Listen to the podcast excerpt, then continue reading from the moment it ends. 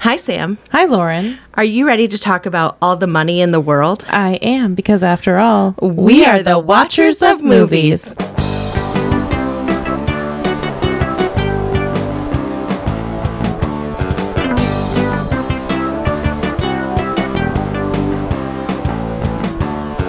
Hello. Hello.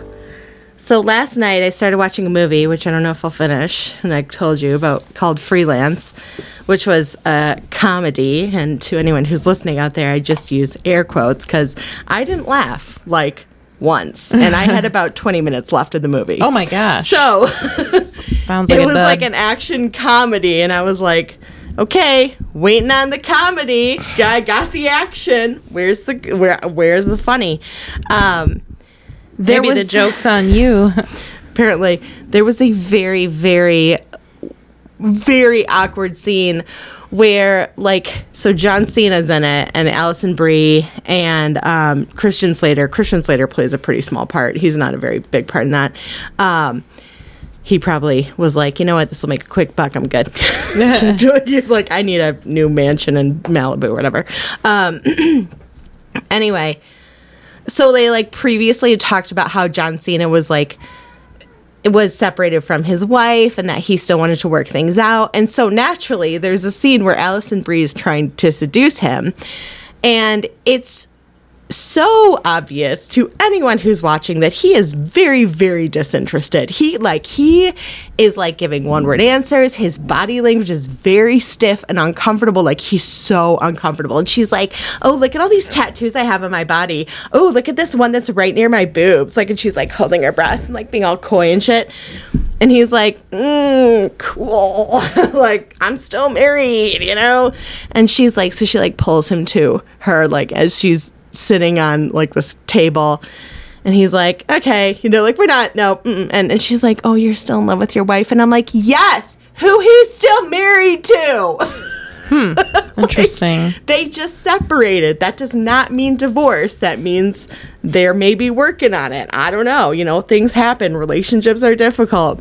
But it was like, I was just like watching the scene and I was like, oh no, no, she's trying to seduce him. No, come on, please. Just no, uh uh-uh, uh, uh I was like, stop, please. This is horrible. It was just so uncomfortable. Yeah. And I just don't think I care about the movie enough, which really is kind of upsetting because I like John Cena, I like Alison Brie, I like Christian Slater. Like all together, that should be a good movie. And there was like some very charismatic. It's like about a dictator in this country that I'm like 95% sure is not a real country. It's like um Genovia. well, all you know, like all like it seems like all fake countries end in like a ia sounding. Of course. You know, like this Yeah. one was Paldonia. Sure. Yeah, that's yeah, right. Yeah. Um I bet the people of Romania like that. yeah, I know, right? Um where there's always like a V in it. Like it's an ia with a V in it. You know what I mean? It's always the same. Um and he's like so he's like a dictator of this country but he's like maybe a good guy. And you're so you're kind of watching this movie and you're just like all right whatever. Anyway so it was 20 minutes i had 20 minutes left and i don't know if i'll ever finish it. That's a sign of a great movie when you don't even want to finish the last 20 minutes. like i was like going to bed and i probably had enough time to finish it but i was like you could finish this movie or you could watch something you've watched a hundred times. I think i'll watch something i've watched a hundred times yeah. Mm-hmm. Yeah. And so would i recommend it Sounds like probably not. You haven't even finished it. i know I don't. The interesting thing is, uh, like John Cena's kind of asexual for me. Like I don't see him as a character that gets seduced. I actually kind of agree so with you. even if he was into it, I think I'd still feel a little uncomfortable. it's so weird that you say that because actually, I think as I was watching that scene, I was like, you know, even if he was into it, I don't know if I'd be into this because it's just like, like he's a very like I mean I He's think he's like an The Rock. attractive guy. to, to me, he's like The Rock, where I see The Rock very similarly. I could see that. I could see that too. Actually, I think I've seen The Rock in too many like, like. I don't know. I don't know what to. I want to say child safe, but that feels weird to say that. No, but like, like family friendly. family movies. friendly exactly Yeah. like family friendly roles where if i saw him as being like a seductive person i'd be like what what I just what's see that happening like here I think they're really entertaining. uh, I think they're really talented and entertaining when they stay in their lane. You know, like Yeah. um, The Rock especially. I I think I like The Rock's movies more than things I've seen John Cena in, but I have seen clips of him in movies where I think he he has acting ability. Yeah, and yeah. I, I've seen him in like the WWE, and so he has he has ability to like give good promos and stuff and speak on a microphone and but I, I think I like the Rock's version of action star better than John Cena's Me too. Me but too. yeah, I don't know. There's just something like non-sexual about them, and I'm not meaning like. I don't mean that as an insult. I just they just seem totally they get what you seem like like buddies. They just seem like buddy men. Yeah, you know. Yeah, yeah. It's it's just funny that you said that because I don't think I could ever really like put into words how I felt about that, but you really hit the nail on the head. Where it's like, oh yeah, I guess I do kind of see them like that. You know, I mean, I love the new Jumanji. Oh, I didn't. The, the second one. um the second one was fine. It just wasn't as good as the first one. And also, there was like a random thing with like a mystical animal where all all the animals previously had been like real animals, just like huge, you know. And so I was kind of like, okay, so um, I guess we're just gonna shit on the lore that the previous two movies established, you know, whatever. Um, and so that really irritated me. But of course, I was watching with my friend Emily, and I love her, but she's always like, Lauren, if you question one thing, the entire thing falls apart. And I was like, I will never stop questioning. I will never stop. there's a difference between questioning and pointing out an obvious flaw, Mm-hmm. where if they've established a form of lore and then they change it just to make it more wacky and sequelable. yeah. You know, like this sequel will make us a lot more money, so let's just all bets are off, no parameters, you know. Yeah, and that can be really irritating. It is. And also, so like Jack Black plays like a 16 year old girl in the first one. And I swear, Jack Black was born to play a 16 year old girl. like, I still have to watch that movie. I haven't I seen think it. you would really, I really would- like it. I think I would like it. I think you'd like it a lot. It's just one of those movies that just sort of like escapes me every time I I'm- own it. So, you know. Well, congrats. Well, I mean, if you want to watch it with me, I'd be happy to watch I know. it with you. I- yeah, I'll we can watch it. We can watch it together. Where did we even go just then? You're like totally on crack right now. It's just our secret language. we had a whole conversation. there's um there's an episode of Frasier where Jean Smart as um like this really wacky character like Maris's uh, aunt or something like that, and she has this like secret language with like Maris, and it's like you put a G in front of every syllable, so it's like "dagoo, dagoo, dagoo, dagoo, dagoo," something like that. And she was so like excitable, and so every time like she came on the screen, you were like, "Oh my god, this character is super annoying." it was just what I don't know. It just reminded me of that. It's like a secret language. Terrible it. though, not not in a way you'd like. it's like it was it was anyway. Um, so yeah, um, I'm trying to think of anything else I've seen. I don't think I've seen anything recently. I wanna Mike and I watched a movie that was pretty fun. It's called ISS. It's new. I think I've heard of it. Have you heard of it? I think I've heard of it. Oh I god. think you might have because it's new. okay. Uh, do you have a fire stick? Do you have a fire stick? D- I, Do have a fire stick? you're killing me.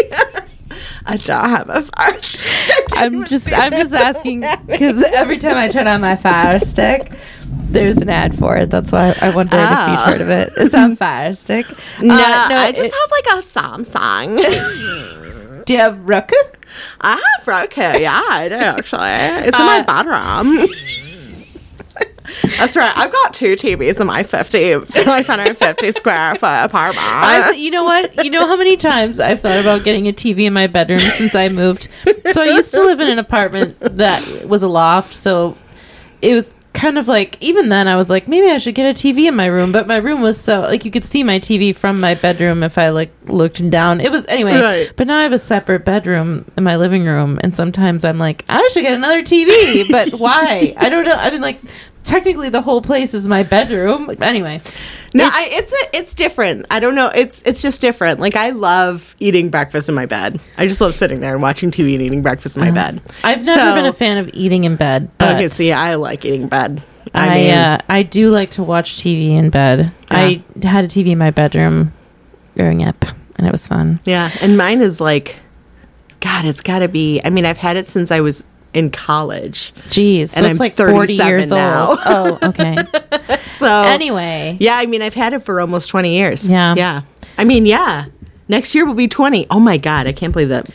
I think it's even this older than that too. a revelation. wow, and that is crazy. It is time. It's crazy. the concept of time. Yes. It's insane. You know what I actually have on top of it too, just to add to the like nostalgia of the early two thousands, is koosh balls. Oh, koosh balls. koosh people. I mean, know? that's like '90s. I know. nostalgia. Exactly. Yeah, that's I exciting. I bought them on eBay. They're girlfriends. Oh, cool. They're in a lesbian loving relationship. They're girlfriends. and they're girlfriends. yeah. Okay. They're like they like like like each other. They like like each Mhm. other. Yeah, it's really serious. They're gonna awesome. get married. Mhm. It's depressing that they have to share a bedroom with you. I know. They don't have It's any privacy. I know, and they're loud. and they're love making. I don't want to hear about koosh ball sex. Anyway, we What watched that movie even look like? Koosh ball Sex. If you haven't had it, I recommend. if you haven't had it, then you I don't know. I was gonna say like then you don't know, or I don't know. Yeah, I- well, that's true, yeah. yeah, yeah. yeah. Uh, ladies, bring a couple koosh balls into the bedroom next time. See how your man reacts. Ooh, Mmm, koosh balls. sex. balls. So Mike and I watched this sh- movie called ISS. Yes. and uh, it was quite fun. I wanted to see. Wait, see does it. it mean more than- International Space Station? It, It does. does. Okay, that's Yes. I've always wondered whenever I saw that ad. That, yes. yeah. So, um, you can guess where it takes place. It takes place in Kentucky. no Oh, on not? the International Space Station. Oh my god, that is such a surprise! I was, I definitely thought it was Mm-hmm. I thought you might. Yeah. So, uh, I wanted to see it more than Mike, Mm-hmm. uh, but I was still on the fence. Like, I thought it was going to be, uh, this is a fun movie. Let's watch it. Not like this is a masterpiece. And, but I still wanted to see it more than he did. And he agreed to watch it. And he even admitted that it was more fun than he thought it would be. So it's uh it's about the astronauts on the ISS. There's Russian cosmonauts. I've said this before, and I will say it again. Mm-hmm. I it's a cooler say- word. I was gonna say that. Uh, so there's Russian cosmonauts and American astronauts on the Mm-hmm. space station, and at the beginning of the movie, uh, two new Americans are joining the crew. So there's three and three, three Russians, three Americans. And they go through this whole spiel about how, like, up here, we're all friends. We don't have to talk politics. We all get along. And you can be Oh, darn tootin' Oh, that boy. that conversation gets forgotten almost immediately. Yep, yep. They're looking at the Earth and they see like a nuclear holocaust basically Oh. starting, and so there's this like World War Three is basically starting on the Earth between like Russia and the United States, and then each countries independently tell their separate personnel in the ISS to take over the ISS and there's like Oh. this misunderstanding no I mean like miscommunication but then communication and then battling and it's it's fun it's so who- interesting who's in it? uh, do you remember the guy? Did you ever watch? Okay. He's been in a couple things. Did you ever watch the Mindy Project? Um, no, but I know. I The mean, boyfriend, the guy who plays her boyfriend. I think I know who you're talking he's about. been in a bunch of things, like little things, but I can't. He's like, like Latino, maybe. I he's dark haired. I don't know if he is Latino or not, but let me get his name for you. Chris Messina. Can Chris? Messina. Oh yeah, yeah, I know. Okay. Okay. he's in it. Um, Ariana DeBose, which I think she's pretty new on the scene, but she was in Okay. Steven Spielberg's West Side Story, and I think she's been in a couple other things. okay. And uh, the rest of the people, I'm not sure I recognize them right off the bat. Um, Oh, John Gallagher Jr. I he was in him. Hush. Hush. Oh, Yeah, okay. and um, uh, twelve. Uh, what is it? Something Cloverfield Lane. What was that? Twelve nine. Yes. Was it twelve or nine? Or was it either Ten of those? Cloverfield Lane. It was. It was somewhere It was a house on Cloverfield Lane. It was, and there And, were uh, maybe aliens. Oh, there were aliens. Yeah, okay. wow. I for- geez, I wish I would have looked that up at the time because I thought I recognized him, but I, it was so slight that I couldn't place him enough to even be curious. I just like that face looks familiar, Interesting. and uh, it's fun anyway. I, do mean, like him. I like him as an actor. I think he's a really talented actor. Yeah. So that would actually make me want to see it more because I'm like, oh hey, I know that actor and I like his stuff. You know? Yeah. Yeah. Interesting. Yeah, I think it's check it it's out. worth a watch. It was twenty dollars to rent. Okay. um, but So I'll wait. Yeah, I I'm mean- wait, definitely wait. I don't want to see that bad. I think twenty dollars. like, I thought it was worth the money. Oh, okay. but I can totally I think you'll be totally fine. Like anybody would be totally fine waiting. Yeah. But I um I don't know. I felt like for like as entertaining as it was and just the spectacle of the movie, I I didn't think it was that expensive. I did in, in the like beforehand. I was like, we don't have to watch it. Let's wait for it to get cheaper. But Mike was like, no, we can watch it. So we watched it. Yeah. Um. So I think it was it was fun. Cool. Yeah. Yeah, I'll It definitely have fun. to check it out, but I'll I'll probably wait because I don't. I listen. I've never paid twenty dollars for a movie ever. Well, I have Like, because I theater, I've seen things on IMAX and stuff, so I've paid yeah. like I paid twenty four ninety nine to see the Taylor Swift concert.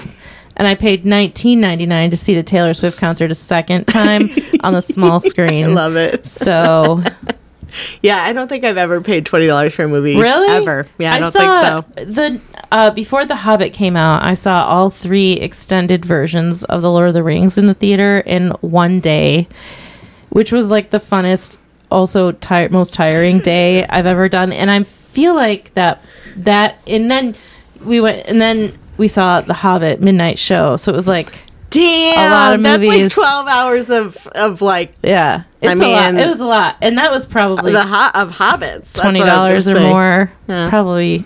But Yeah. that was worth every penny. I mean, I was so young and vibrant and full of life. I could do stuff like that. Now, if I watch a movie after nine o'clock, I'm in danger of falling asleep, and that I'm ashamed of myself. It actually makes me upset that that happens because I've become like a meme. Mm-hmm. Because I feel like there's memes online of like cats falling asleep, and it says like my boyfriend, let's watch a movie. Me, cat asleep, and I feel like I've become that, and it it makes me really sad. So I remember the Oh, days of yeah. yes, the days of yesteryear when I could watch. 13 hours of Lord of the Rings. That's so and- much. Yeah. Man, I fun. the last movie I saw late was Iron Claw. I, Oh, okay. I, I Yeah. Mm-hmm. went to see it after work at, and I get out of work at nine on Tuesdays. And I was like, I'm heading over, and it was worth it. I think fun. you know. I mean, I liked it. So, Yeah. so do you want to talk about the movie? Let's do it. Okay, I, I should say that closer to the thing. So, do you want to talk about the movie? Okay, no, that I just feel like it I was feel like really my sockets If it was are very bursting. far away, that's why I You should try it one more time. should I really try it one more time? so, would you like to talk about the movie? this was the best the best take yet. I would. okay. okay. So, um, first of all, I've been wanting to see this movie for forever. I know you've we've had it on the like list. years, probably like three years, I would say Yeah. easily. It's been a while. Um, so I heard about the story, which is I'm just I'll just tell this. I'll yeah, just tell the synopsis. synopsis. Give the story. So at the time, um, it was 1973. John Paul Getty was the richest man in the world, and uh, he's an oil tycoon. Well, his grandson gets kidnapped by um, these Italian guys and driven off to like some isolated area. And the these men are are saying to um, to Getty, they're like, "Hey, if you just give us like twelve, mi- it was twelve million, right? 17 17 million. million. I kept forgetting that. I kept like, com- I don't know. Um, they're like, if you give us 17 million, we'll let your your grandson go. And uh, Getty's like, uh, I don't think so. No, mm-mm. because you know, if I pay you ransom, I have 14 other grandchildren, or I've whatever. Yeah, um, I don't know if I don't know if Paul was included in that 14 grandchildren, or if it was like he had 15. You know what I mean? Sure, yeah. Anyway, he's like, I got a bunch of grandchildren, and then they'll all get kidnapped, and then I have to pay ransom for all of them. And I was like, wow, that's got to be really hard being the richest man in the world and not having enough money. Oh, wait, you do because it's a fucking drop in the bucket compared to the billions you have. Okay. Yeah, and he was Um, kidnapped. I wanted to look. He was kidnapped by the N- 'Ndrangheta, which is a mafia-like organized crime group based in Calabria. Mm. Calabria. So it's an Italian mafia type group. I just wanted Yeah. to look that up because I knew that it was like Calabria, I think. Cal- oh, Calabria. Cal- anyway. no, I don't know. I don't know. What it is. All right. Calab- Well, I don't speak Italian. I don't really either. Um, anyway, yeah. So yeah. So, um, what the fuck? that's that. That's actually what the tagline of the movie should be. Honestly, Like, that should be on the what poster. fuck? It's so I um I did a deep dive into Oh, this. me too. It took me so long to watch the movie because I kept pausing it to read Wikipedia and just go down. It's I went down um, dark roads, looking at photos, reading about everything, and let me tell you, what's the point? Nuke 'em all.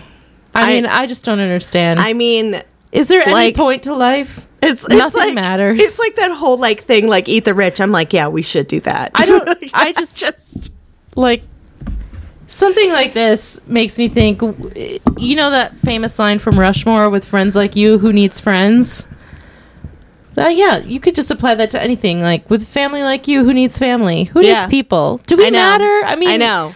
do we like Like I know. is this the best we can do as people I mean, I just like I'm I just am astonished that th- like this guy I was getting so pissed off watching this. I was getting so pissed off this character. So wait, I want to I want to talk a little bit first of all about the um the whole like how this movie started because originally Kevin Spacey was going to play him. Yeah. But then all those allegations came forward about Kevin Spacey, and so they were like, no, no, no, we can't have you. And so they replaced him last minute with Christopher Plummer, who I really, I mean, I, like I I know I've said this before. I hate to say this, but I'm still a big fan of Kevin Spacey. I have to separate them in my mind, like his stuff and his, him as a person. you know what I mean? I but I really like Christopher Plummer too. I too since I was gonna say this in the show, but I didn't know how to say it, so I'm gonna say it now because I think this is the right time. I think Christopher Plummer might have been too old for this role, and I Yeah. think that he's a really, really great actor. But I, as I was watching it, and I, I don't know how else to say this, but I was thinking, I bet Kevin Spacey could have done this role better I actually and it sucks what he you. did. It sucks what he Yeah. did, and I feel horrible for his, for the victims, and he should not be in movies anymore. Uh, but I do think he has a certain talent and vigor in in terms of his acting and, and the the roles that we see him in. I think he.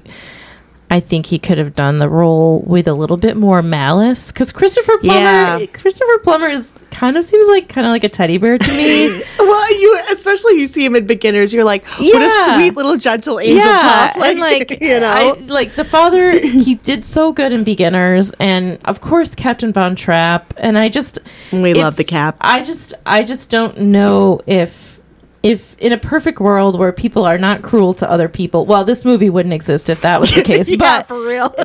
but in a perfect so world movies would not where exist. people didn't treat other people like garbage, I think Kevin Spacey would have been was the right casting. I think. I I think I agree with you. Um, I so I haven't seen a lot of it, but have you ever seen House of Cards? No. Okay, because I've seen a couple scenes, and he plays a very cold, calculating, narcissistic, manipulative person in that. And um, like just seeing him just in those little tiny few bits I've seen, I 100% agree with you. I think Christopher Plummer's great, but you're right. There is a certain kind of scariness Yes. to Kevin Spacey Yep. Mm-hmm. that like you're like, oh shit, this guy like do not fuck with this guy because he will destroy you. yeah like you know? i feel like and maybe this is a I mean in a dark way i think that kevin spacey has an aura about him of somebody who's capable. I think he plays characters in a way that makes me believe that they're capable of bad things or Yeah. capable of being heartless. And obviously the things that are alleged against him maybe it's like art imitating life. I don't know. But I uh, mean, I just I think that Christopher Plummer didn't have that malice, yeah. And yeah. So, but he did he did a great great job. Yeah, he did. But and I if I and maybe if I never knew that Kevin Spacey was up for that role, I wouldn't have been nitpicking it. But Yeah. since I knew that there was somebody who probably could have played it with a little bit more narcissism Yeah. and like unlovableness, um, I know because Christopher Plummer is kind of lovable. Yeah. you know, like I mean, I've really even his voice is like just really jovial. I know, almost. like we're, we're like this is like Christopher Plummer stands over here. Um, we're like we just love him. Yeah. I Um, just wanted him to rip down a Nazi flag and tear it in half. Yes. Oh, there was like some video of like a I don't know, it was like a girl watching um she's like watching Sound of Music as a kid and then as an adult and there was like that scene where she's ripping apart where he's ripping apart and she's like, Oh my god. I was like, girl, yes. it's it's so true though, because seeing that movie because I recently watched that. I also too, had a yeah. very like a much deeper emotional reaction to it as an adult, Yeah. which I thought was very interesting.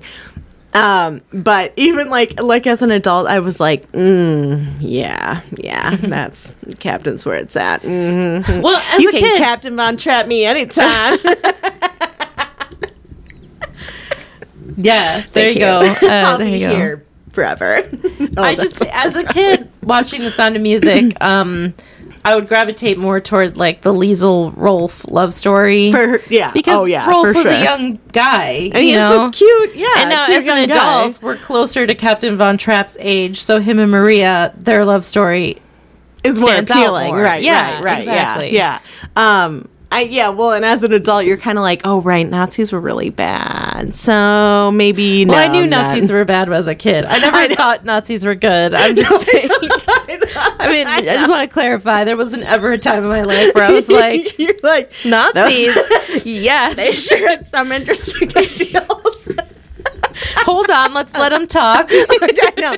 Let the neo-Nazi talk. Sir, you're a skinhead, right? Great. Fantastic. I'd love to hear your views on everything that, you know, whatever. Anyway, um, sometimes you can joke about bad things and it's okay. okay. Don't know. Thanks. Thanks, I, I don't mean like you. I mean in general. Oh, like it's sure. like in general. Yeah. Um, this this whole movie. I mean, just this guy is uh, like his whole entire family went down this absolute like just shithole of awfulness. Like so many people were addicted to drugs. I mean, it kind of reminded me of the Von Erich family actually, and I'm just putting that together now. This wasn't something that had occurred to me earlier, but um, just that like just this I mean, he, you know, the the so the so there's Junior, there's John Paul Getty Jr. So let's that's just the dad. Let's just call him Junior, just because there's a lot of John Paul Gettys in this, and then let's call. Um, well, then we'll call the the grandson Paul, right? Okay, yeah. So anyway, so like John is the older one, right? Okay, we got that settled.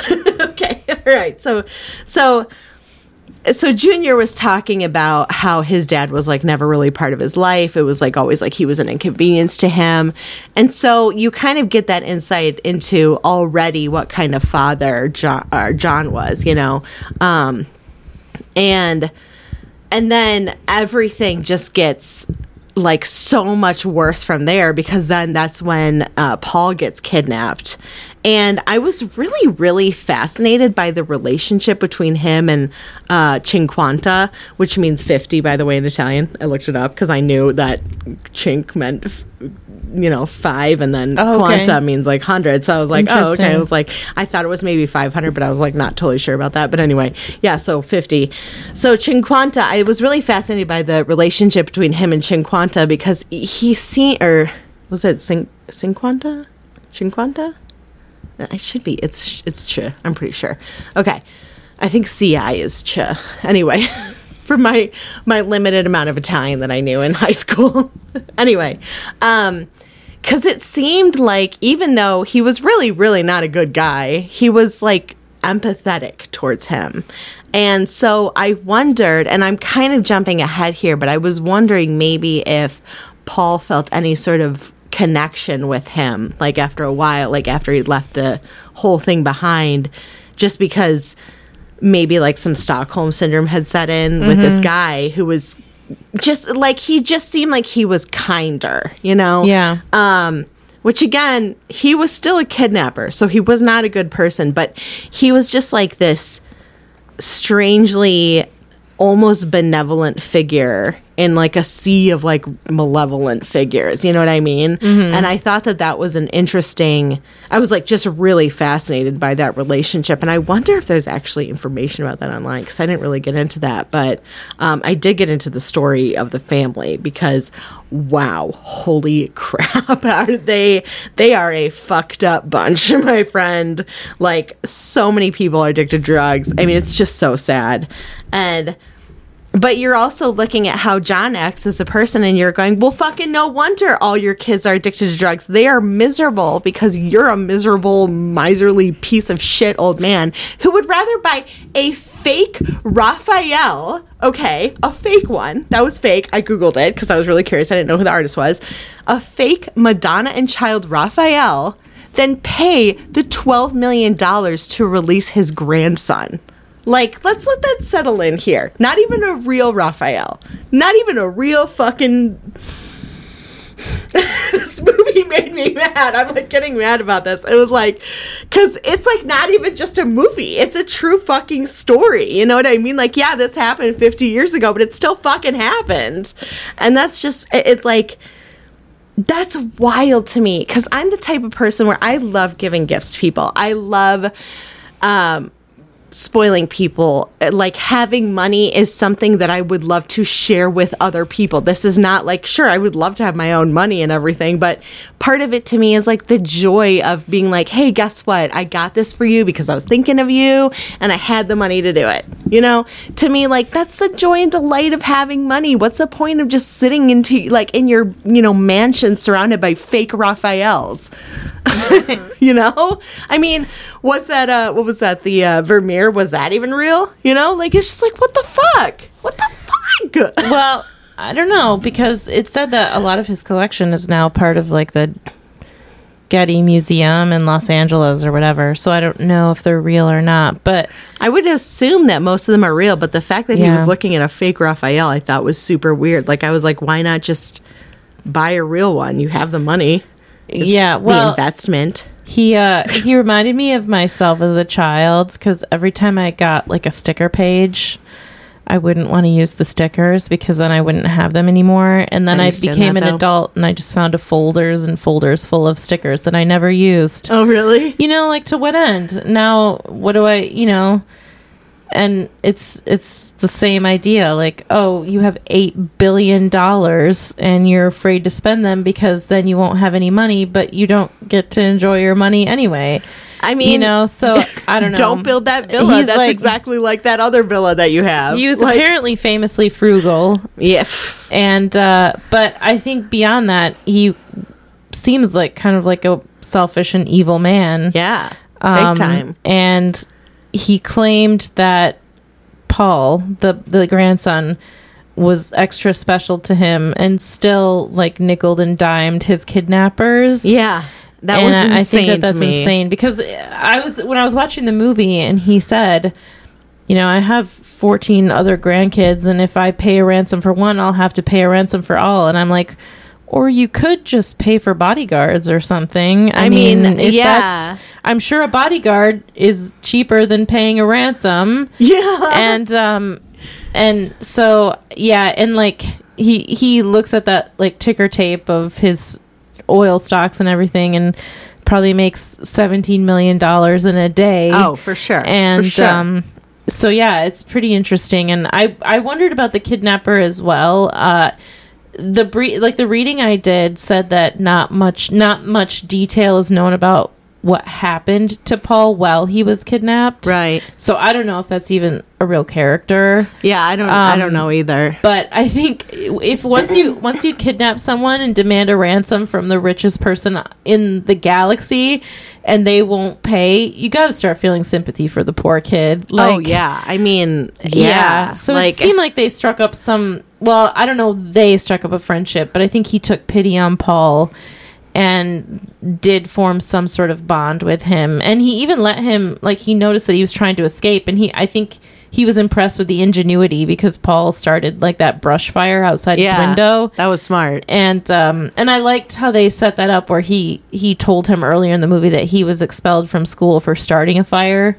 So that's sort of built into the fact that he he's resourceful and he can you know he knows how to start a fire. Yeah. And I like that you could see what's his name Cinquenta. Cinquanta. Cinquanta, he kind of smiles to himself and he lets Paul get run away a little bit before he says, "Oh, there's a fire," and uh, and so I think that I don't know. It's kind of one of those things where even a criminal has a moral compass in some ways, and he took pity on Paul, I think, and kind Seems of like he had a more of a moral compass than his grandfather did. well, I mean, I mean, yeah, I think Hitler had more of a moral compass than his grandfather did.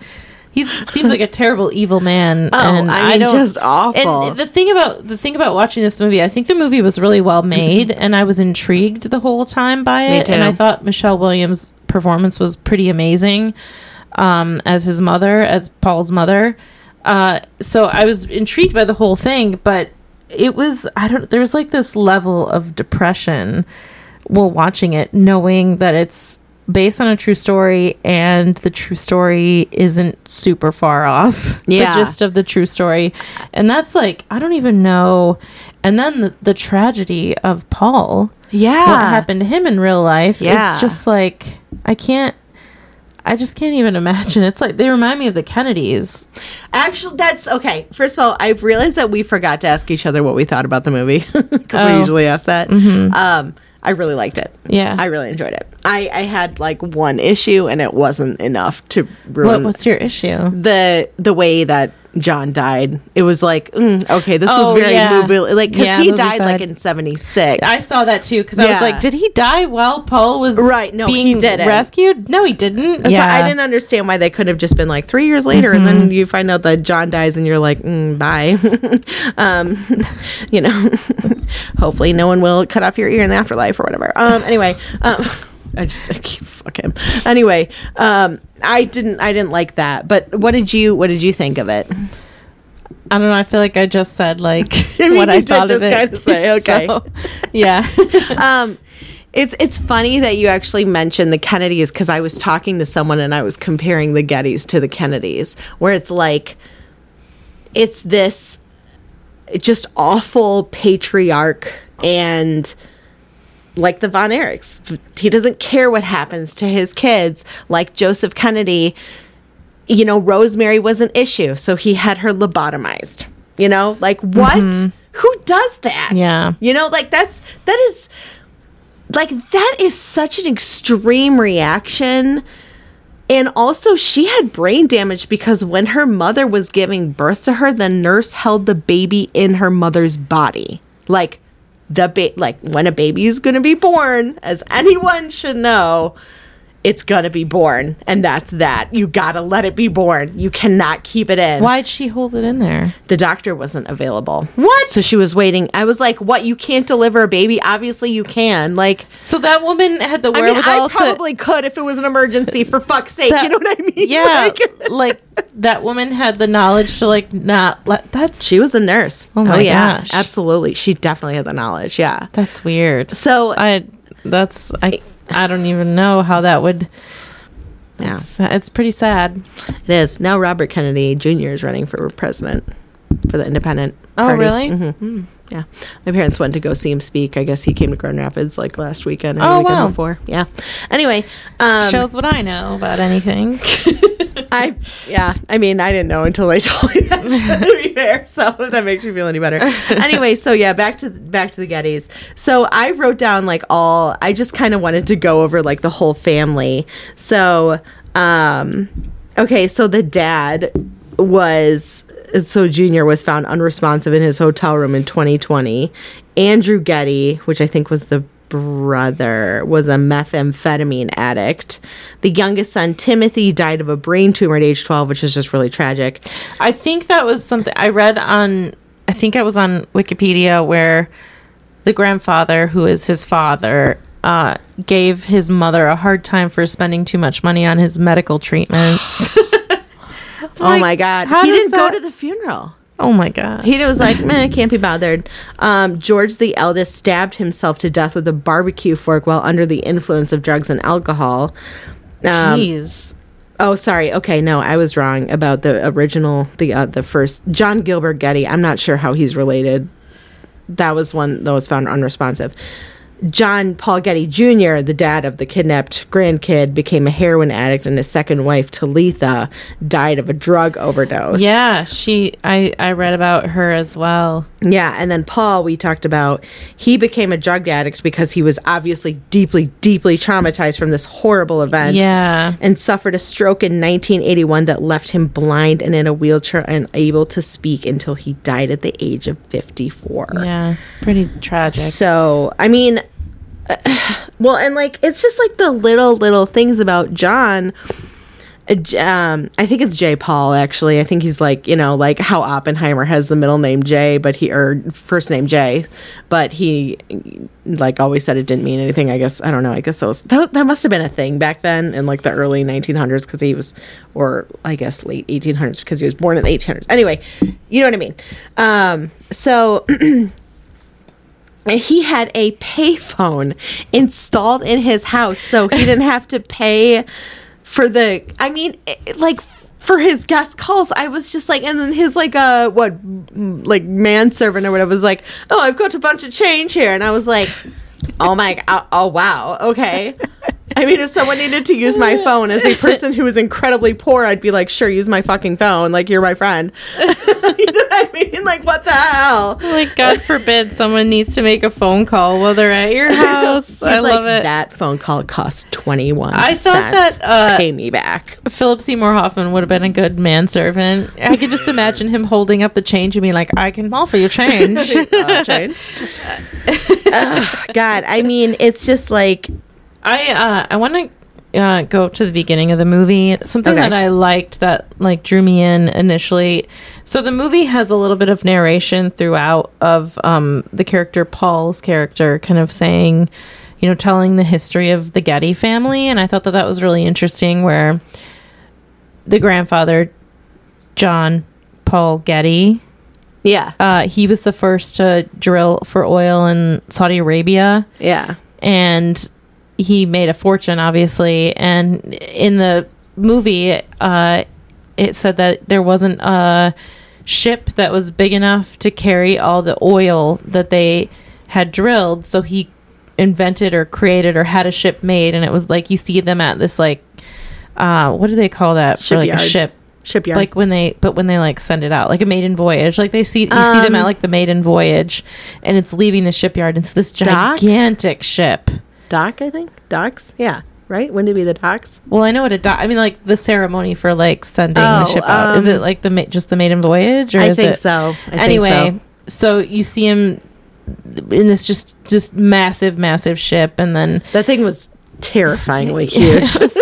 and and then you just hear the history and and how um so Paul's family was living kind of estranged from the grandfather for a while and then they were not doing very well with money they were kind of broke and so Michelle Williams character played the mother and she encouraged Ju- Junior to write to his father who brought them to Italy and offered him a job w- with the oil company and that's kind of when things went downhill. But he had kind of a normal upbringing. Uh, Paul did Yeah. until he was maybe like I don't know, eleven or twelve when they went to Italy.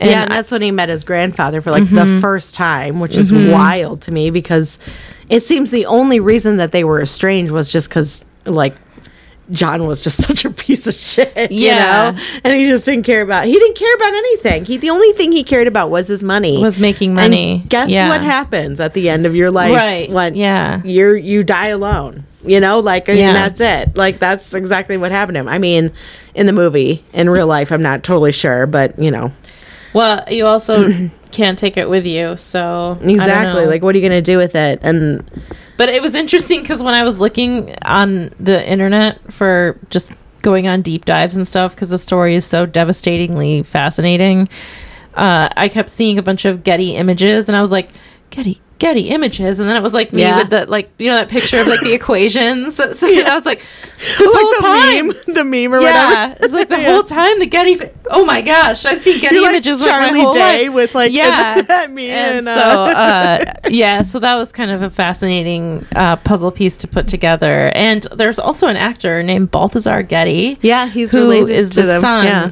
of Sorry. He's the son of Paul, and uh, he was in a movie that I was kind of obsessed with in my teenage years called White Squall with Jeff Bridges, Okay. and um, so when I saw his name on the Wikipedia page, I was like, "What?" no way. and so that was kind of interesting. Like, it's just a.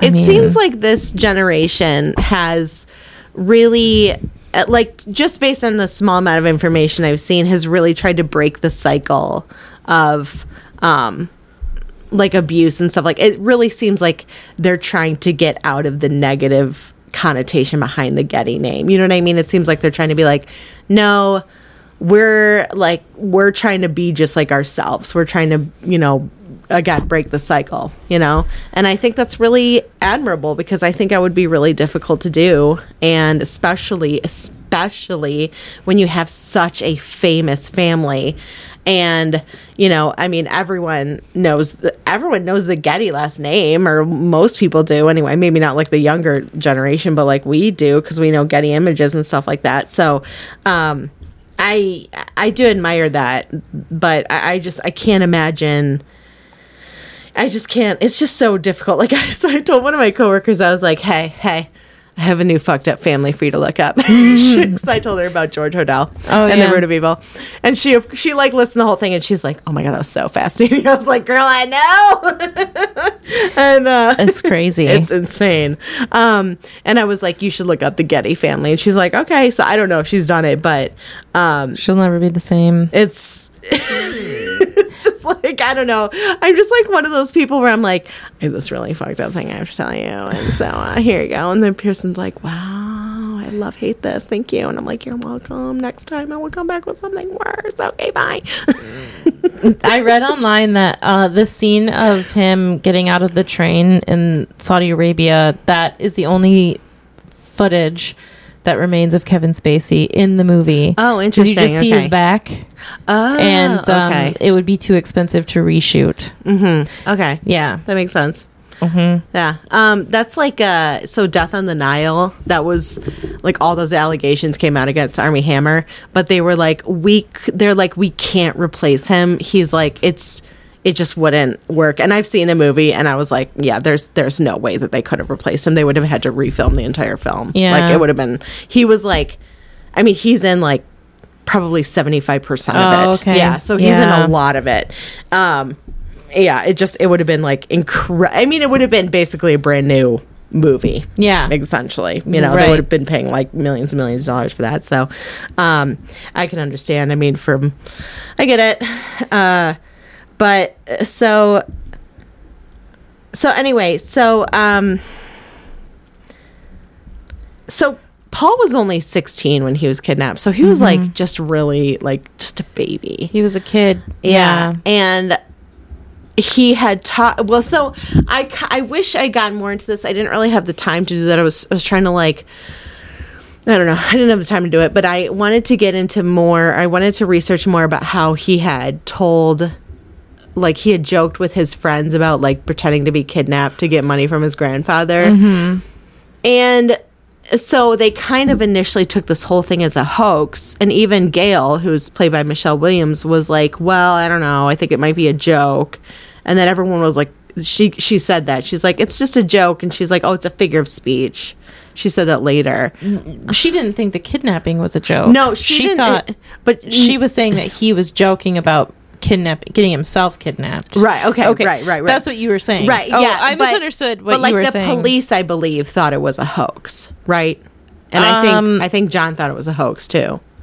Y- yeah, because um, Marky Mark's character, Fletcher, Chase. Chase, Chase yeah. Fletcher. I Uh, gotta Fletcher- say, I think it's Fletcher Chase. I mean, whatever, doesn't matter. Anyway, at this point, who cares? Yeah. it's like Chase Marky Mark.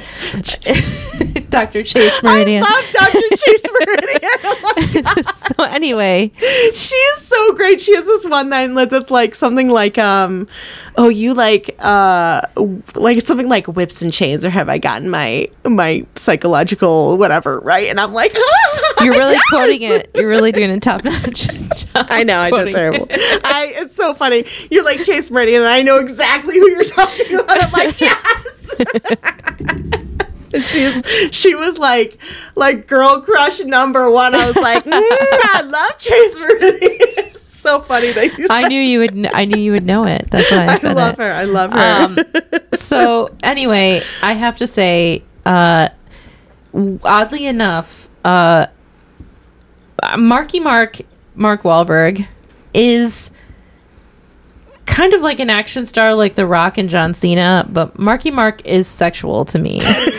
And I'm not saying that I have this like I don't know why that just, I don't- like, I don't know, I agree with you. I'm not saying I have like a sexual reaction to seeing him. Right. I, I just I think that he can do like a love story and I believe it. Same here. And I Yeah. also think that because of that um sort of uh what's the word I'm looking for? Like charisma. charisma. Mm-hmm.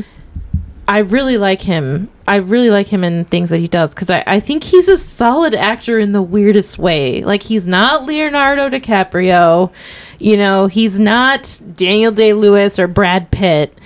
He's I Mark wouldn't. Wahlberg. I would have put Leonardo DiCaprio in the category with those actors, but all right. well.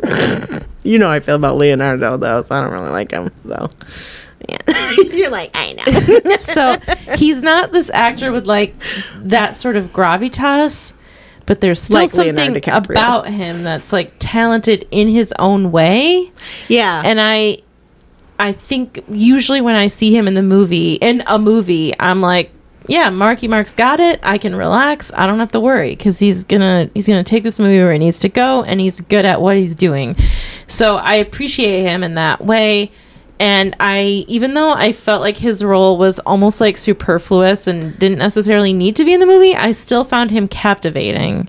Yeah, and I liked the change that his character had as well, where he like saw Grandpa Getty's evilness and came around to being like, "No, you're an asshole," you know. I know and that was. I wish he had like kind of yelled at him more Yeah. and put him in his place more. But and I like. I can also understand it from a professional. Sure, of course. you wouldn't do that. Yeah, I liked how him and Michelle Williams had uh, a really interesting relationship, but it never became romantic or sexual. yeah, yeah. It was Which just it shouldn't it was have, professional. yeah. No, I like that because I was a little bit nervous. I mean, that would be a totally weird tone for this movie Oh, anyway, big time. But I was Super a, inappropriate. a little bit nervous because there was just you know like in a movie sometimes when m- men and women are like working together in some capacity there starts to be this like weird spark and this movie would not have been appropriate but I, I really liked their dynamic between each other because she knew that he messed up in the beginning and but he i don't know i just i just really liked that. And i just wanted to mention that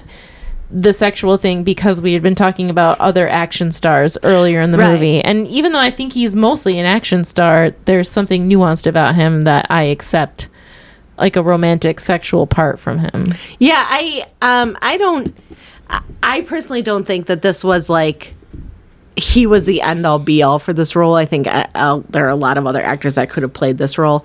Um yeah i think you're right i don't Yeah. i mean like i said the role was kind of superfluous but Right, i still right. was uh like charmed by just him being in the movie i think yeah, I think so too. And you're right. Him and Gail have like a mutual respect for each other. You know, she later is like, "Well, I consider you family," and he's like, "Okay," and I appreciate that, but I gotta, you know, do my own thing. And I was like, "Okay, respect."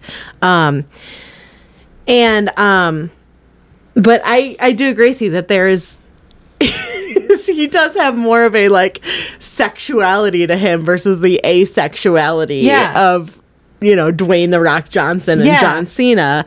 Um which is is so funny. Uh, There there is a scene, a very awkward kiss scene between The Rock and Karen Gillan in um Jumanji that is hilarious.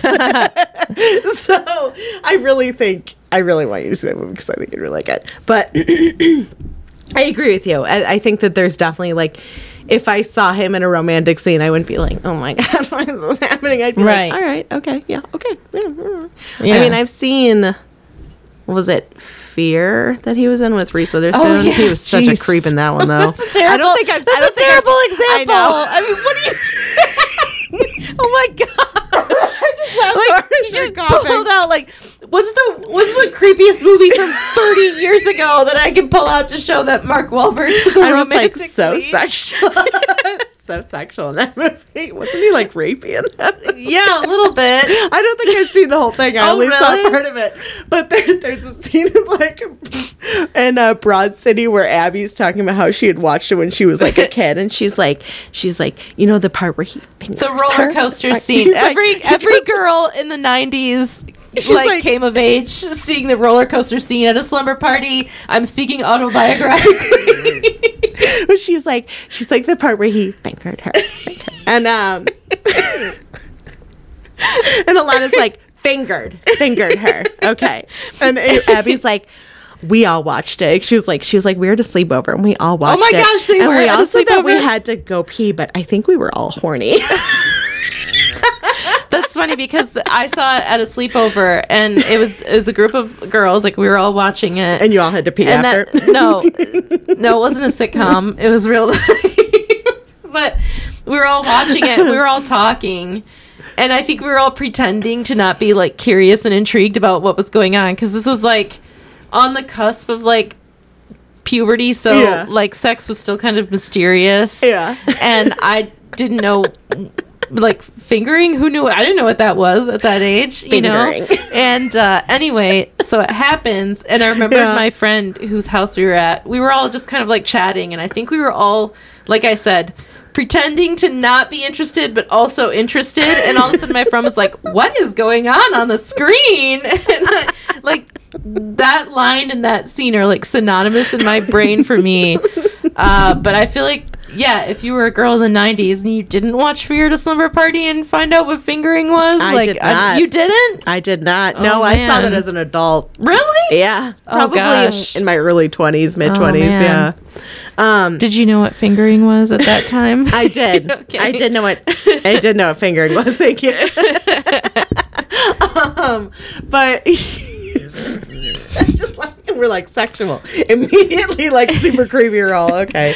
Um, Yeah. I'm just saying. Remember when Marky Mark gave himself his own tattoo in the movie Fear? Like he did that. In the movie Oh, Fear. see, yeah, see, I only, Yeah. I, I know, I only, I think I only saw part of it because I only really remember that part. And wasn't was Robert De Niro on that, or is that Cape Fear? I think I'm thinking of Cape Fear, which is also What a mashup! wasn't he a racist?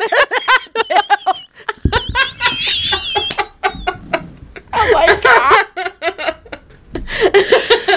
There is a very, very, very dark, very fucked up scene in Rick and Morty that always messes me up. I mean, a lot of that show messes me up. It's pretty fucked up, but where like this character like she attaches herself to the bottom of their car and she's like cape fear it's cape fear and oh, they're Oh, like jeez. driving away and it's like a low to the ground car and she falls off and gets run over. I've never seen and so you're like Fear. she's like crying in pain. It's super disturbing. Uh, there's so many there's so many episodes of rick and morty where i'm like oh my god i can't believe how disturbing this is. I mean now i'm a little more desensitized because i've seen it so many times that i'm like okay well yeah. But when i first saw that show i was like oh my god this is disturbing What happens in Cape Fear? Somebody hides in a car to like i guess escape like under the car and like i'm not Gets sure i've never seen cape fear either but I know in uh, in Berlin at the Brandenburg Gate, which was like the separation between East and West Berlin, they had to like they would like check underneath cars to make sure people Ah. weren't trying to escape. interesting Yeah. anyway um let's get back to the, the movie Let's get back to it. Um.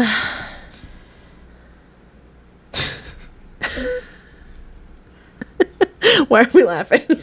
As he said, let's get back to it, and then we were both like, back I to know. what? oh, to what? I do have a question. Uh-huh. Uh, why? So, John Paul Getty, Grandpa Getty's kids were just like living independently of him, and uh, he didn't want anything to do with them.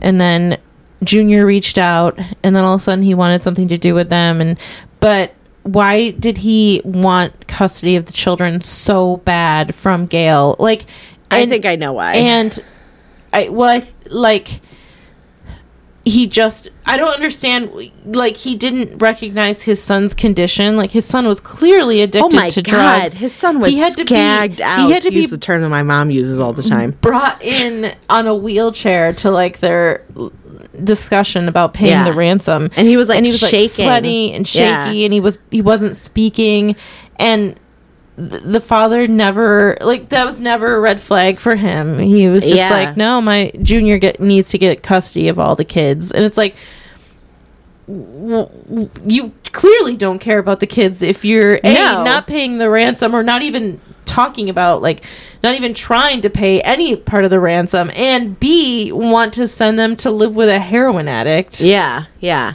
Um, well, it's because he's a narcissist. He believes that they belong to him. He says it later. He he's does. A, he's like, they are mine. They're my chi- or children, or you know, Mhm. human grandchildren. blood. Yeah, said they're, my blood yeah and um and narcissists have they do not like especially like people in their family they don't view them as being a separate being from them they are merely an extension of themselves Oh, okay. so i think what senior feels like is that these grandchildren they're his blood they belong to him they are his he you know he owns them i guess i mean that's really essentially kind of how he's viewing them Mm-hmm. Oh, really weird. That's so weird. it's it's um i mean i think that through and through that john I th- J. Paul Getty, the Grandpa Getty, I think is a good one. Is a good. Just, we'll just I'll just say that.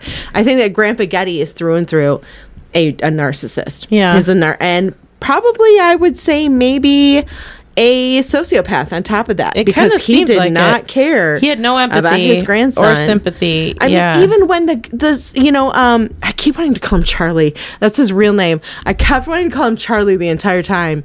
Um, paul Paul, Oh, yeah. okay yeah And I was like, the entire time I was like, Charlie. I was like, no, it's Paul. It's it. He just he looks like a Charlie. You know what I mean? His I parents did a good job naming he him. really does look like a Charlie to me. Um, I think that even after Charlie got, what oh you did even after Paul got his Oh ear cut off, he st- he didn't really care. He No. only cared about. He would say, he said, "I'll lend you my son money, who will pay me back. Not even just pay me back, like just the amount. No, no, no, at a four percent Mm-hmm. Yeah. interest. so he didn't have to pay taxes on it Oh my god he's like it's the well and then fletcher says something or chase whatever says something like oh it's the according to like american law it's the only amount that's like tax deductible or oh yeah whatever up to like he said he was gonna pay uh, like four million of the ransom but only actually wired over a million because Yeah. that was all that was tax deductible yeah and he he put all of his money in a trust so he Mm-hmm. didn't have to pay taxes on it and then invested in art and stuff which is Oh my like insanity like pure insanity. I got so pissed off in this movie. Like, just Yeah. this guy. Like, I was like, can someone just like fucking throw punch this dude? Like, fuck him. You know, like, it's and just. uh part of me wanted Paul to have some like ama- even if it wasn't realistic, wanted him to have some like amazing like fuck you, you fucking piece of shit, you almost let me die, like and have like rip him apart. But I didn't. I'm glad that they didn't include that. I thought I felt like that would have been probably probably pretty unrealistic. Yeah. but to like if that if I was in his position personally, I would probably go there, rip him a new one, and then never ever speak to him ever do you know again. i didn't see in any of my reading did they talk again did they have a I relationship because i mean I don't know. I imagine that it like why would you ever want to talk to somebody who Yeah. clearly waited long enough for this horrible thing to happen to you because they and you got literally mutilated. yeah they cut off his ear an And they were gonna cut off- and they were gonna cut off Worse, yeah, foot. yeah. But- and Cinquanta's like, I mean, see, that's Chinquanta was almost like a chaotic neutral. yeah you know what I mean? yeah Um, where he's like, no, I convinced him not to cut off the foot. Like, okay, well, thanks, but they still cut off my ear. Mm-hmm. They so st- yeah and then he's like if you don't pay it they're gonna cut off the other ear and then Yeah. maybe his eye and then something else and i was like oh my gosh yeah, I can't even imagine. And uh, I liked when so the ear they sent the ear along with a photo of of Paul earless uh, to the newspaper, and the newspaper was telling Gail they're like, "We want your permission to print it." She's like, "I'm," and they go, "We'll pay you," and she's like, "I don't want to get paid off of my son's ki- a photo and a piece of my son's ear." And then I thought it was really savvy that she's like, wait a second, you can run the story. I don't want your money, but I want you to send 1,000 copies of this newspaper I to thought that was Grandpa brilliant. Getty. I was and like, I really oh, liked that. I did too. Yeah. And then he decided to pay, but we don't get to see, like, we never get to see why he he, only- decided to pay at that point. Like, Well, Chase confronted him and he was like, he's like, I have all this power. Like, he was kind of like, I have all this power over you because I, like, all the bodyguards you hire, they're through me. Every security detail you have is through me. Yeah, if I that's choose to take this away from you, then you are going to be just an old That's- little, just like despicable man. Mm-hmm. And that's when he decided to pay. And I was right. like, yikes. and he sent a wire to, to Rome that was like, you can keep custody of the kids. Yeah. And I'll pay the ransom. Yeah. Yeah. So it's like some guy who doesn't even really mean anything to you other than he's I guess consistently protecting your life. Well, not even really him directly. Says something to you, and that's when you decide to pay. It wasn't the Yeah. second when your oh I don't know grandson was fucking kidnapped, and they sent it like they had this this poor kid for months. yeah, like months. five months, I think. It's Yeah. And and also, um, one of the things I read was that when they had sent the ear, um, I guess there was like a big strike or something for mail, and so the ear didn't get sent to like six weeks later. Oh, really? Yeah, or something like oh my that. gosh, So. I didn't read that. Which I would have like. My first thought was, "Oh my god, that would have stunk so bad." Like getting that. Oh my god. I Oh, mean, would it even like?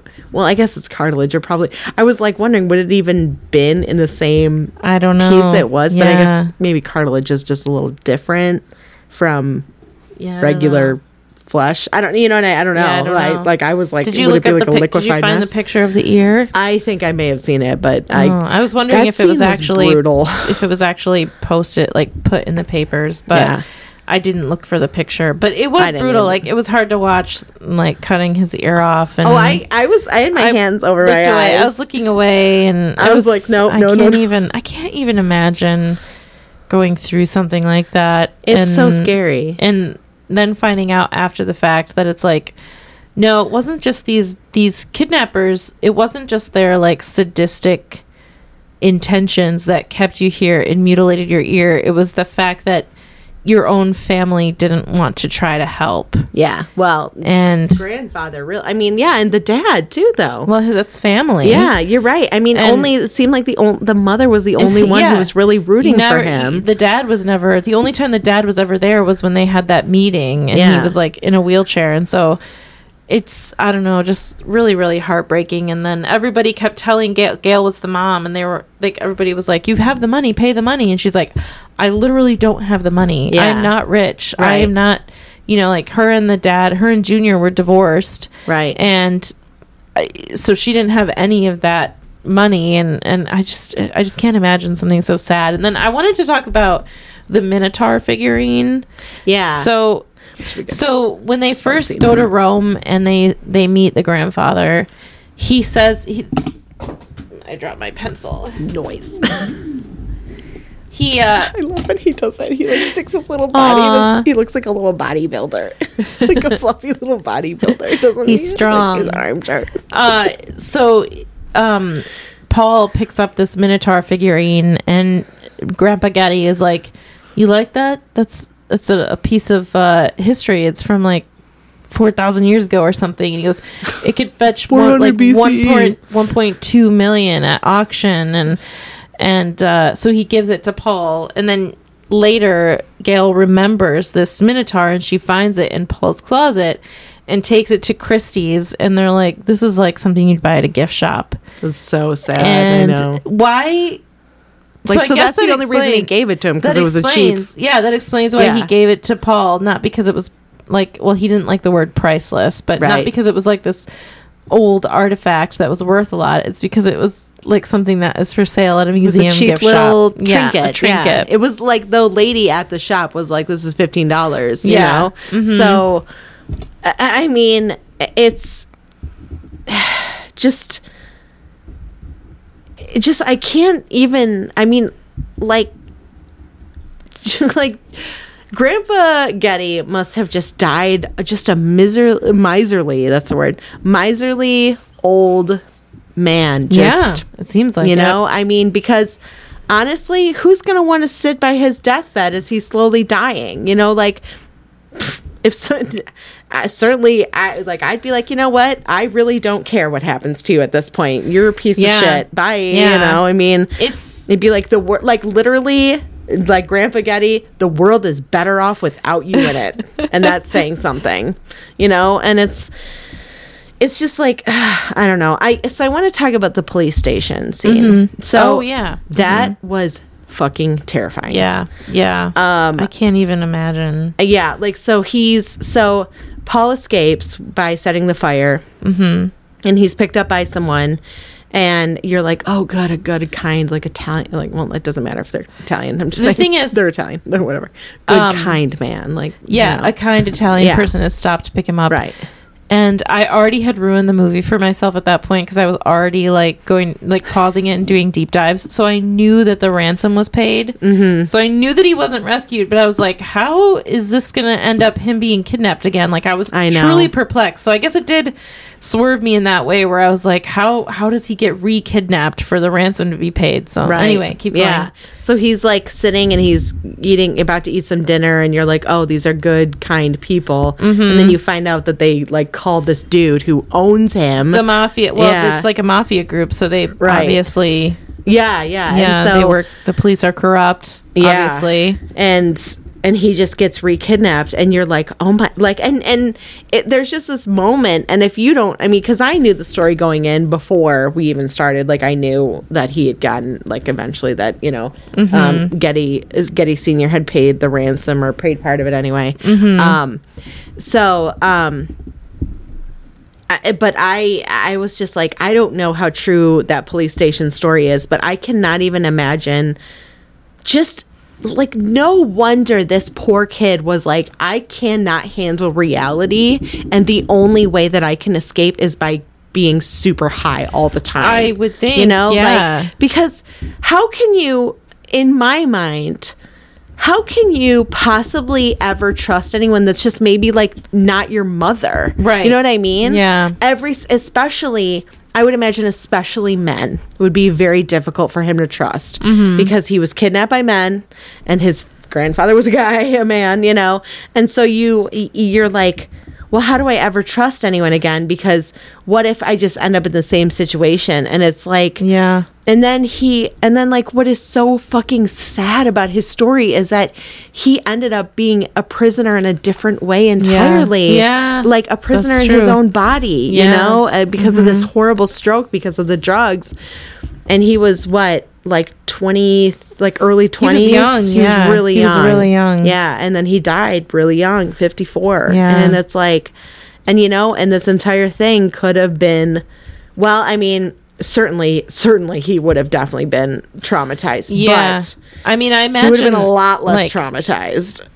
How would things have turned out differently if it hadn't gotten to the point of him getting his ear cut off? right. You know, Yeah. and um, if he hadn't found out how long it took his miserly grandfather to try to pay and get him back and uh, stuff like that. So, yeah, it's it's pretty sad. I think I read also that um, he had an he he was an alcoholic and they associated some of his alcoholism to the kidnappers would give him brandy all the time to like calm him Oh. down and keep him like sedated. Yeah. So I can don't know, understand. just I mean, Yeah.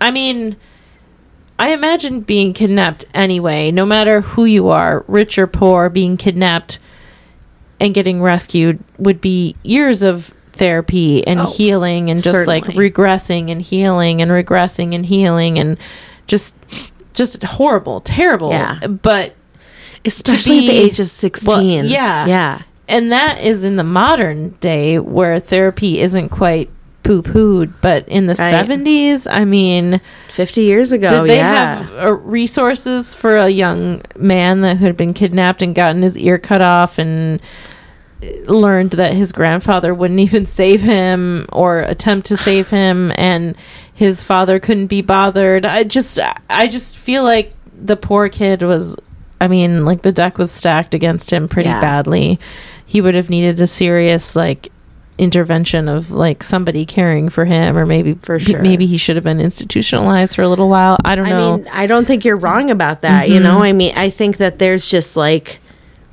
it's, you know, I mean, he was there for months and months on end and alone. And like, just this whole thing, it's just so scary. And, and there's just someone on the other end going, I just don't give a shit because then I have to spend my money, Mm-hmm. even though I'm the richest man in the world. Let's repeat that like 50 million times for the people in the back. Yeah. Like, the richest man in the world.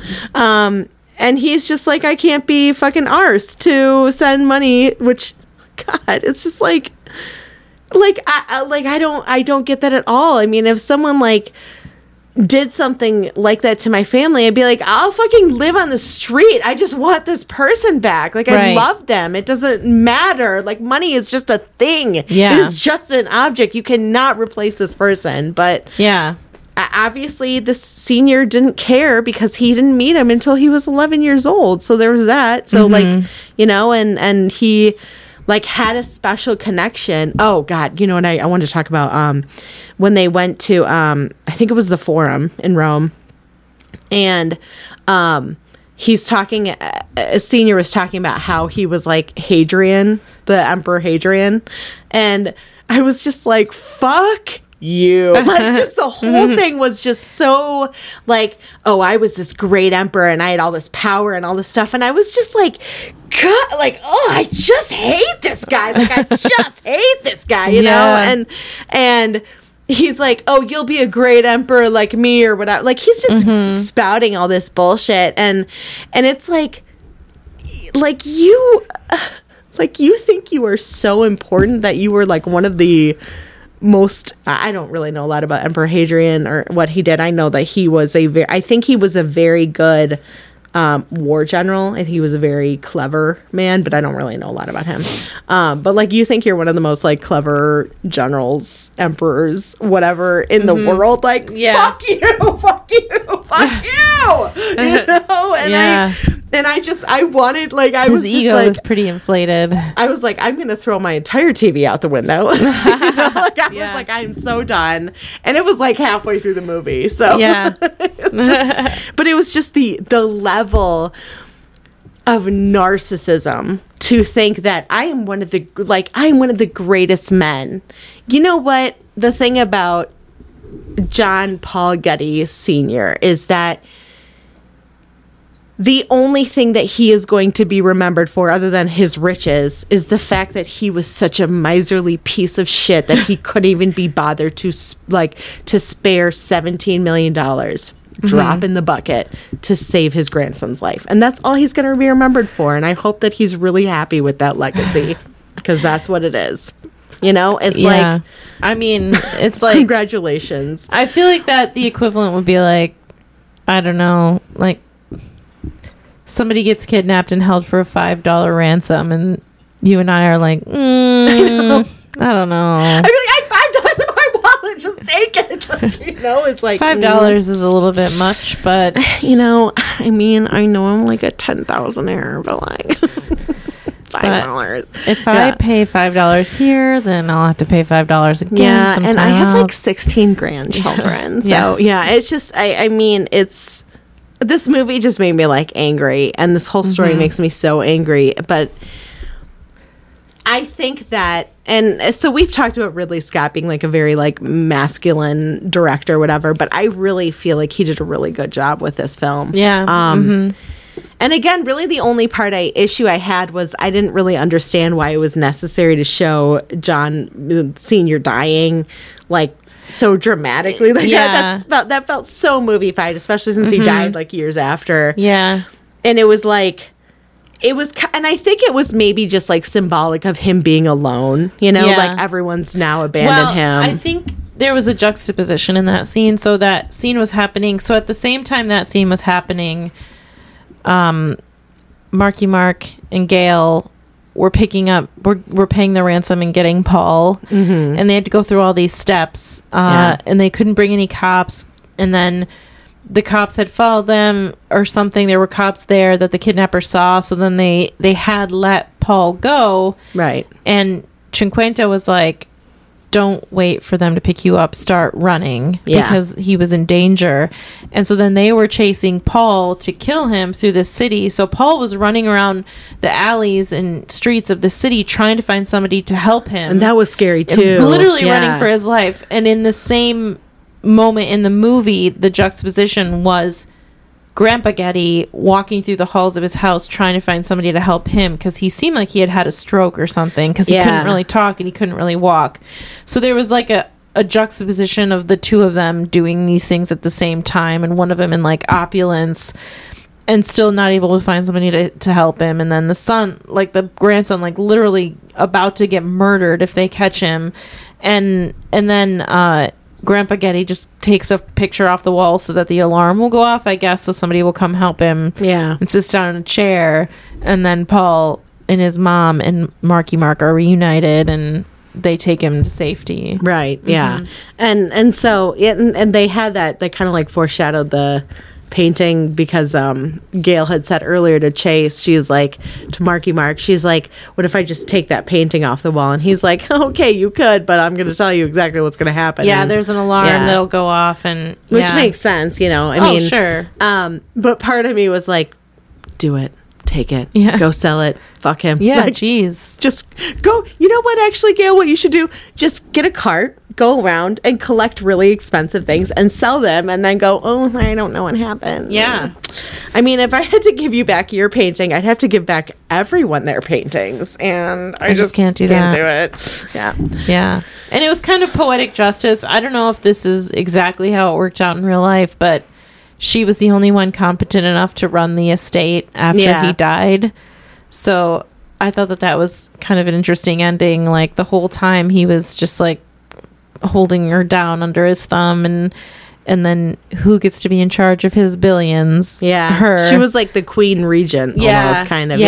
yeah. and then there's that like chilling moment where she's looking at a bust of him Mm-hmm. and that was just it was just like unsettling and Yeah. I thought she was gonna smash it on the ground. I was kind of hoping she Yeah. would. I would have like personally, I would have brought it to my son and been like, "Your grandfather fucking sucks. You want to destroy this?" Yeah. Let's hit it with a hammer. I'd be like, "Let's go get a bunch of baseball bats, and you and I will just wail on this in the middle Yeah. of a field, and then we'll just leave it there because who cares?" You Yeah, know, like exactly. There you go.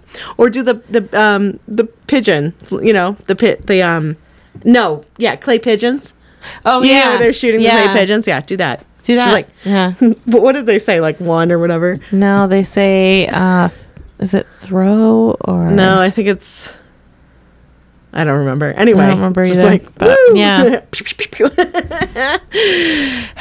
it wouldn't have been as satisfying as tearing it apart with a baseball bat, though. That's, I mean, the baseball bat would probably be destroyed, but you just keep getting more. That's, That's the right. whole point. I mean, he's And rich. You can have as gotta- many baseball bats as you want. I know. Yes. Anyway, so um Oh, yeah, yeah. Okay. I have another one. Major one thing that gave me major major ick was um how he was talking about I can't remember what the figurine was, but he was talking about how he spent an hour like an hour arguing with like this poor merchant. That was the Minotaur. That yeah, okay. Yeah. Over this figurine and I was like it was like 5 extra dollars. yeah, it was like seventeen dollars, and he he talked him down to like eleven. 11 Yeah, and i was like oh my like and he's just like so like infuriating like proud of himself like he's Yeah. like i cheaped out a poor uh poverty ridden merchant and i'm like oh good for you do you feel great sitting in your opulent fucking throne like looking over everyone like yeah, and just- he. He was like, I finally talked him down, and I was like, "Who has the energy to talk someone down five dollars?" I mean, it, like for me, even like even someone who doesn't have money, for me, if I'm going to a different country where I'm buying stuff, like I am a tourist, maybe you should gouge me a little. you know what I mean? Yeah, that's how they make. That's how they make a living. It's yeah. like exactly like I'm there to buy things. I'm happy to pay a couple extra dollars if it means it's your way of living. You know what I mean? Like right. Yeah. uh, like I'm not stingy. I'm not a stingy person. So it's It was is crazy, and he like did his own laundry. He like washed his own clothes by hand because he didn't want to pay somebody to do it. He's like, Oh oh, I pay ten dollars a month, uh, a week or whatever. I was Yeah. like, oh yeah, ten dollars is a lot of money. Like, oh, So strange, such a strange mindset. So yeah, I um, I do I do agree with you. I think that I think Christopher Plummer did a very a perfectly infuriating version of this, but I think Kevin mm-hmm. Spacey would have been a little bit more infuriating. Yeah, He- time. he definitely has that coldness to him and mm-hmm. just where you're like oh shit don't fuck with this guy Yeah, you know I would buy that. There's like not a heart under there. I Yeah. would probably say that's pretty accurate mm-hmm. seeing as all those allegations have come forward you know Yeah, you're not that's a good person if you're going around saying people you know what Yeah. i mean so Yeah. anyway so would you recommend the movie Uh, well, that's that's an interesting question because I thought it was a good movie. I thought it was an interesting movie. Uh, it was well made. Performances were pretty good. Like Michelle Williams was awesome. I thought. i Um, love her by the way yeah, the more i, like her see too. of her the more i Yeah, like she's her super Yeah. talented. yeah and uh, so but it was just it was hard to watch it was because there wasn't much happiness or redeeming qualities in it even when they rescued him it wasn't like it was it was a slightly shallow victory because of all the horrible things that had happened and then knowing the true story yeah it just makes the whole thing feel really sad. So I don't know if I'd call it a must see. I don't know if I would tell people, "Oh yeah, no, you should watch it." Because it's just um it's just hard to watch. And Yeah. it's not like a fun movie. It's it's interesting more than anything. Like I don't even know if it's entertaining. It's more just interesting. It's like enraging. Yeah, too. and yeah. and the and like I said, the real story. Like usually when you watch stuff that's based on a true story, it's like the ending is usually like something cool happens, but in this one, it's just things just stay bad. I know the ending is like you're like okay, everything's everything's gonna get better, isn't it? and it doesn't. So I don't know if I would, but not because it's a bad movie, just because it's a bad story. Like just because real life. This is maybe this movie is maybe like the top candidate for the truth being stranger than fiction. I think. Yeah, Um, yeah. how about you? Would you recommend Um, it? yeah, I think I would. I mean, it would it would obviously depend on the person, but I liked it. Mm-hmm. I thought it was um it held my interest the entire time. I kept thinking about it. It's a fascinating, if not super ridiculously sad story. Um and I think the performances were all really good. Mm-hmm. I think in general, it's it's a good film. I mean, I would say it's a great film, honestly. Uh, but it is. It's a very difficult film to watch. It is not an easy. You're not going to sit down and be like, "Let's watch something lighthearted." What about all the money in the world? Yeah, like, no. Yeah, you you finish that, and you're going to be like, "Okay, so people are terrible. Great, Yeah. that's great." Um, it just makes you really aware of just how awful people can be. Yeah. and it's and it's that's a hard pill to swallow. Yeah. you know. So that's what I would say. If you like our podcast, uh, go to iTunes. Please give us five stars. It helps us out. And thank you so much to Mike Myers for our theme music. Yeah, you can find him on Twitter at the Mike Show 42. Thank you, Mike. Thanks, Mike. Bye Bye bye.